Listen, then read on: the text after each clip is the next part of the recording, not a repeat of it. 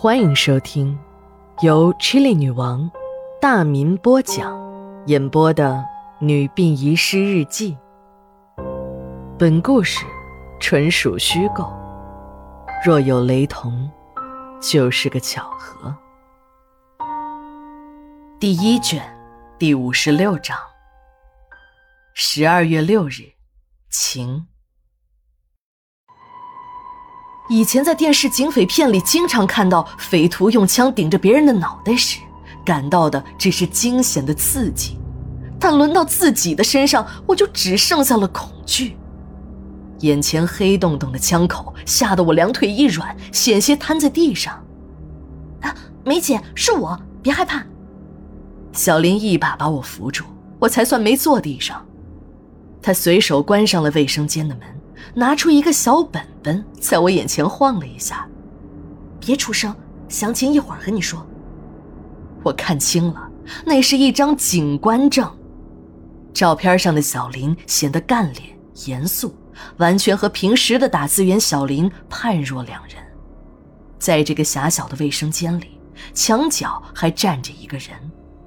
我一看，正是那个服务员，双手被铐在下水管上。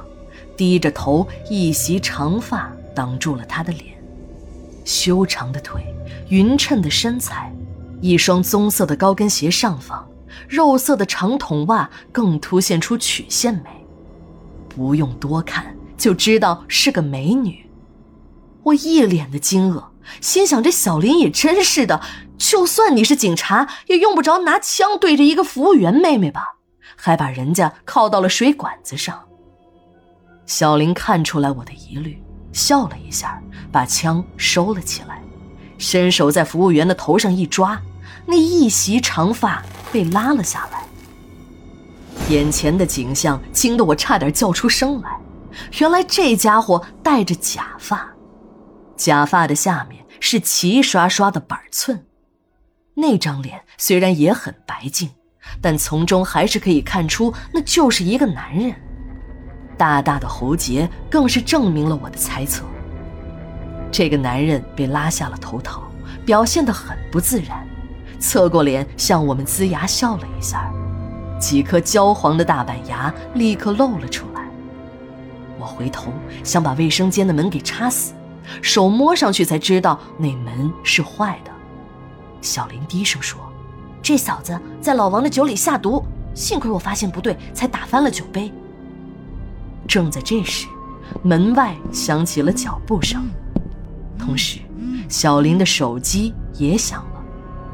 小林看了一眼手机，说：“梅姐，开门吧，我同事来了。”我打开门，闪了出去。两个警察把那个服务员带出来后，把一个黑色的头套戴在了他的头上。小林向同事简单的交代了几句，就说：“交给你们了，我还有任务。”就拉着我向我们就餐的房间走去，一边走一边附在我的耳边说：“梅姐，你记住要保密，不然要影响案件侦破的。”当我们回到饭桌上，老王还在一个人自言自语着他的故事。史馆长和张哥的酒兴也正浓，而秦姨和刘姐他们早就跑到另一个房间 K 歌去了。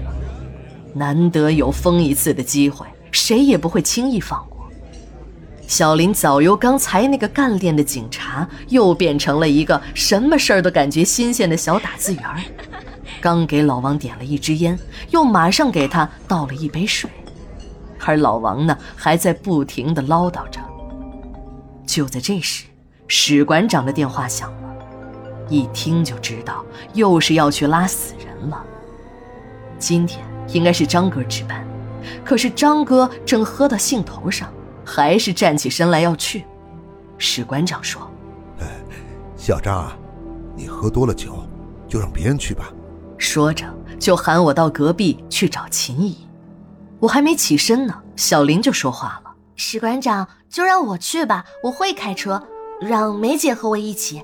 你们难得有时间娱乐一下，这事儿就交给我们吧。你们两个能行吗？”史馆长有些不放心，我站了起来，就让我们锻炼一下吧。我和张哥他们也去过不少次，我们两个足够了。史馆长赞许的点了点头。小林低下头，轻声对老王说：“王叔，你讲的真好，我都听入迷了。哪天我请你好好给我讲讲。”看着小林的表情，我感觉到这也许就是警察的职业病。小林的关心绝不只是听故事那么简单。就说刚才的毒酒吧，老王就是一个火化工，什么人会用这么毒辣的手段要搞死他？老王的背后又隐藏着多少秘密？带着一脑门子的问号，我和小林下了楼。小林的驾驶技术很熟练，一路上，小林向我说起了自己。他出生在部队，父亲是军工企业的一名技术员，而母亲则是一名特种兵。母亲年轻时赶上那时部队招收第一批女特种兵。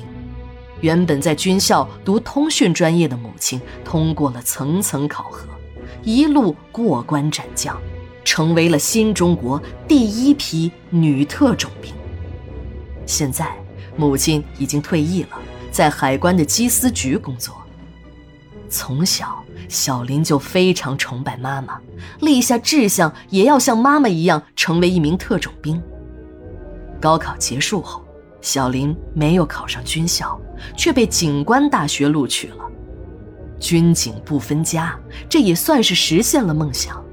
小林呢，就进入了警官大学学习。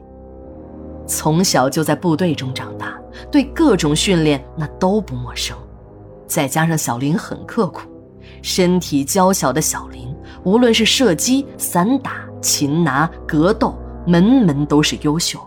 这让许多的男生都刮目相看，文化课更是没得说，尤其是射击，小林练就了一个百步穿杨的好功夫。毕业后，在局里多次充当狙击手，每次都能在关键时候一枪击毙歹徒。我怎么也想象不出，一个如此娇小的女孩能有如此胆量。我在电视中看到过那些个狙击手。都是男的，瞄准镜的小红点时刻在罪犯的眉心晃动，一枪下去，再凶恶的歹徒也会马上毙命。再说了，小林这么小的年纪，小林很聪明，一看就知道我在想什么。我的年龄比你大，你应该叫我姐姐的。不过为了执行任务，我的档案是造假的，除了名字都是假的。说自己毕业在民政学院，那是为了进殡仪馆方便。原来，警察在很早之前就开始秘密调查陵园的案子。这个案子是海关转过来的，说是在海上查获了一个走私人体器官的案子。但从现场看来，这些器官中大多数又不是用来做活体移植的，而是放在酒精中密闭保存。案子随之呢就转入了市刑警队。随着案件调查的深入，殡仪馆也牵扯其中。就这样，业务全面、身材娇小、便于伪装的侦查员小林，就以一个民政学院新毕业大学生的身份进入了殡仪馆工作。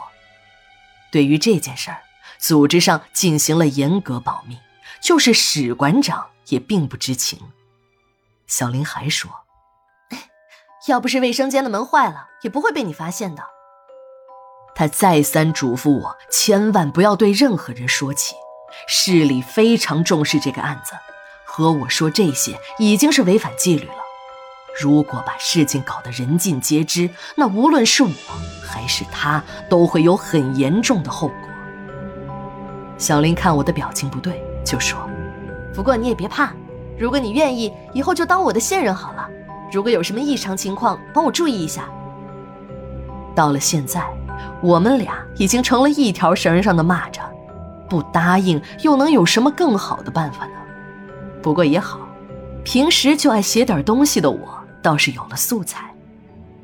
这时，小林忽然转换了话题，问起了我的丈夫林海，还说的门儿清，看起来特别了解我老公。就在我狐疑之时，小林笑了。在来殡仪馆工作之前呢，局里把殡仪馆的人事资料和社会关系都给了我。呃，这是工作需要。看着小林吞吞吐吐的有话要说，然后又咽了回去，我有点急了。小林反倒不急，不是我不说，我怕我说了会影响你们夫妻感情。嗯，既然你问了，那我就告诉你。一个电台的女主持人最近和你老公走得很近，呃，半年来几乎每天都会找你老公做心理治疗，但病历显示这个女主持人她并没有病啊。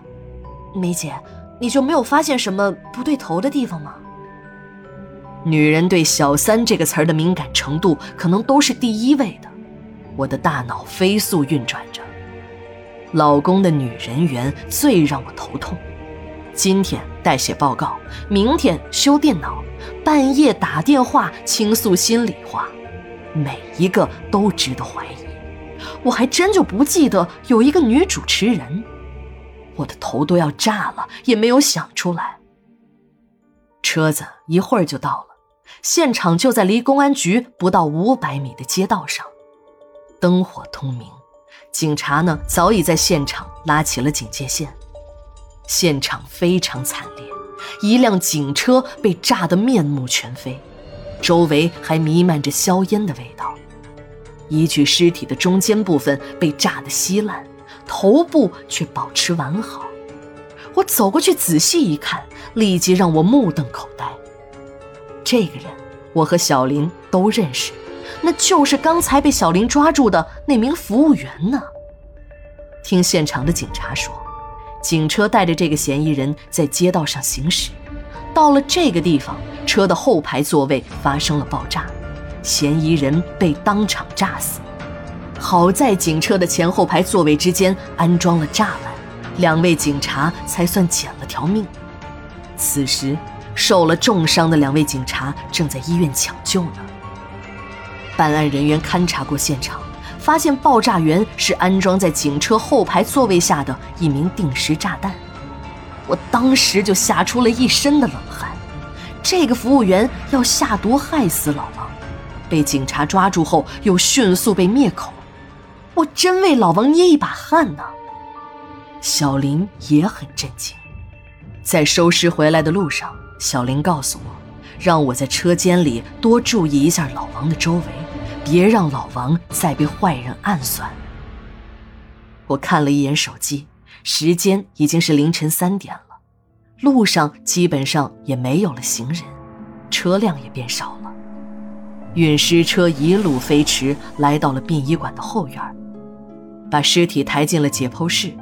由于这是警察送来的未结案的遗体，必须统一存放在这个杂物间里。安放完尸体。我和小林快步出了解剖室，看得出来，小林虽然是警察，但毕竟是女孩子，夜晚穿行于解剖室还是有一点害怕的。那步子迈得比平时大了许多，看来是恨不得一步跑出殡仪馆才好呢。解剖室就在殡仪馆停尸间的后院，刚一出解剖室，我和小林都注意到了，停尸间中。有光在闪动，一个黑影在停尸间里快速地移动着。同事们都在饭店吃饭呢。殡仪馆里除了我和小林，那就是停尸床上冰冷的尸体了。那这个移动的黑影是？月亮早已经躲进了云层，只有几颗昏暗的星星在不断地眨着眼。远处的陵园坟地上，似乎还在不断的闪着鬼火。殡仪馆里火化炉离奇爆炸，被灭口的神秘杀手，诡异的火化工老王，菱形穿行于停尸间的魅影，殡仪馆内的警察卧底，种种神秘诡异的背后，似乎有一双看不见的黑手。十二月七日，日记连载，明天继续。